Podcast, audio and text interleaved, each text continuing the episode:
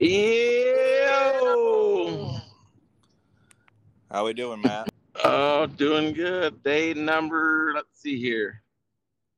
Day number 58, MLC farm visit. The, this is probably the most excited I've been all trip. And do you know why, Nick Pruet? Probably because you might your trip might be ending sometime soon. Incorrect. I'm most excited because I get to interview Nick Pruet today. Duh. So, anyways, tell me about. We're having a little heat wave uh, commentary this week.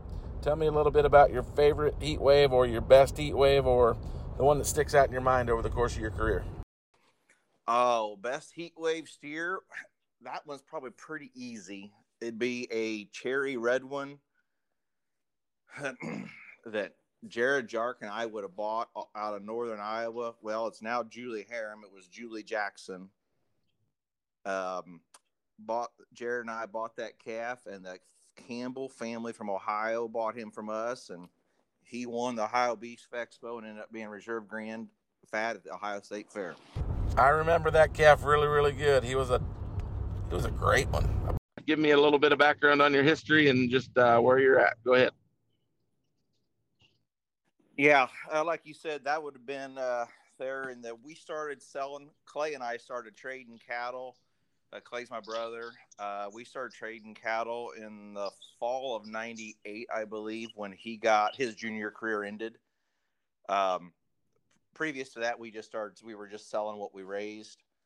Uh, Dad used to sell quite a few. Uh, a funny story on that is back in the mid '70s uh, Dad used to trade steers out of South Dakota, and he'd go get a trailer load from Aberdeen every year to trade in the fall, well before my time.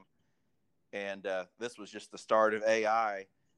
You'll get a kick out of this. His agreement was he was hooked up with an AI technician out there, and he had to pay the guy twenty-five dollars commission for every calf he bought that he brought back here and resold. But uh, you know that was a lot different time, and the cattle were dang sure a lot cheaper. But just kind of a funny background story.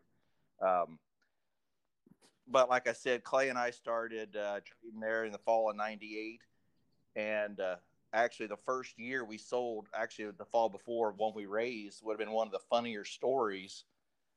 I you texted me that last night, and it was the first story popped in my mind. Uh, we had sold a calf we raised in the pasture in the summer of '97, I believe it was, and uh, to a, a, local family here, a couple counties over, little bitty fair, and the calf started looking better and better. And I mean, they don't have ten head at their show, and we started kind of regretting selling it to them, to be honest with you. And that guy called me one day in the fall, and he said, "We have a problem." He said, "I don't think we can take that calf." And he's and long story short, his daughter was 18 years old and had came up pregnant. And I said, "Don't worry about it I won't leave the guy's name. I, I, said, don't worry about it. We'll sell that calf somewhere else. And uh, we put that calf in Dave Geyer's sale. And that calf ended up going on to be a reserve grand steer at the Illinois State Fair Open Show with one we raised. And that was a payback to kind of date the to date it to tell you, you know, kind of how long ago it's been. But that was kind of a really ironic story to kind of kick things off for us. So it was a good way to yep. get us on the map, I guess. Of uh, young Goyles getting uh, Prego at an early age and maybe uh, ruining a, a year in their show career. Uh, is what it is. We love Beta. That's a that's a very very interesting story that you just told for sure. I like the story, but let's lighten the mood a little bit. I got a good story on my 1998 payback steer, the one the Iowa State Fair.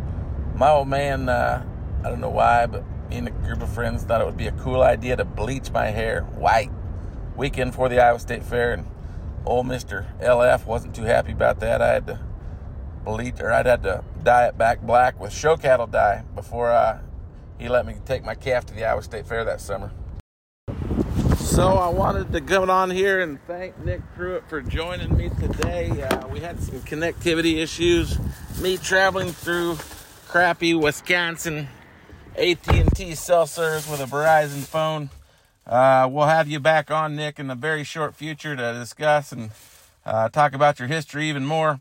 I do appreciate you stop uh, taking the time to visit with me at 6:30 on a on a Saturday morning, and uh, we will be in touch. And uh, can't wait to uh, you know continue to do business. We'll keep you updated how that King Cobra out of the Uno Mas does from you, and darn sure one of my wife's favorite calves, King Cobra Uno Mas, raised by Michelle Ottner. So shout out on that one, and we will be in touch. And uh, stay tuned to the MLC Big Show channel where we have a driver this weekend, so we are updating quite a bit.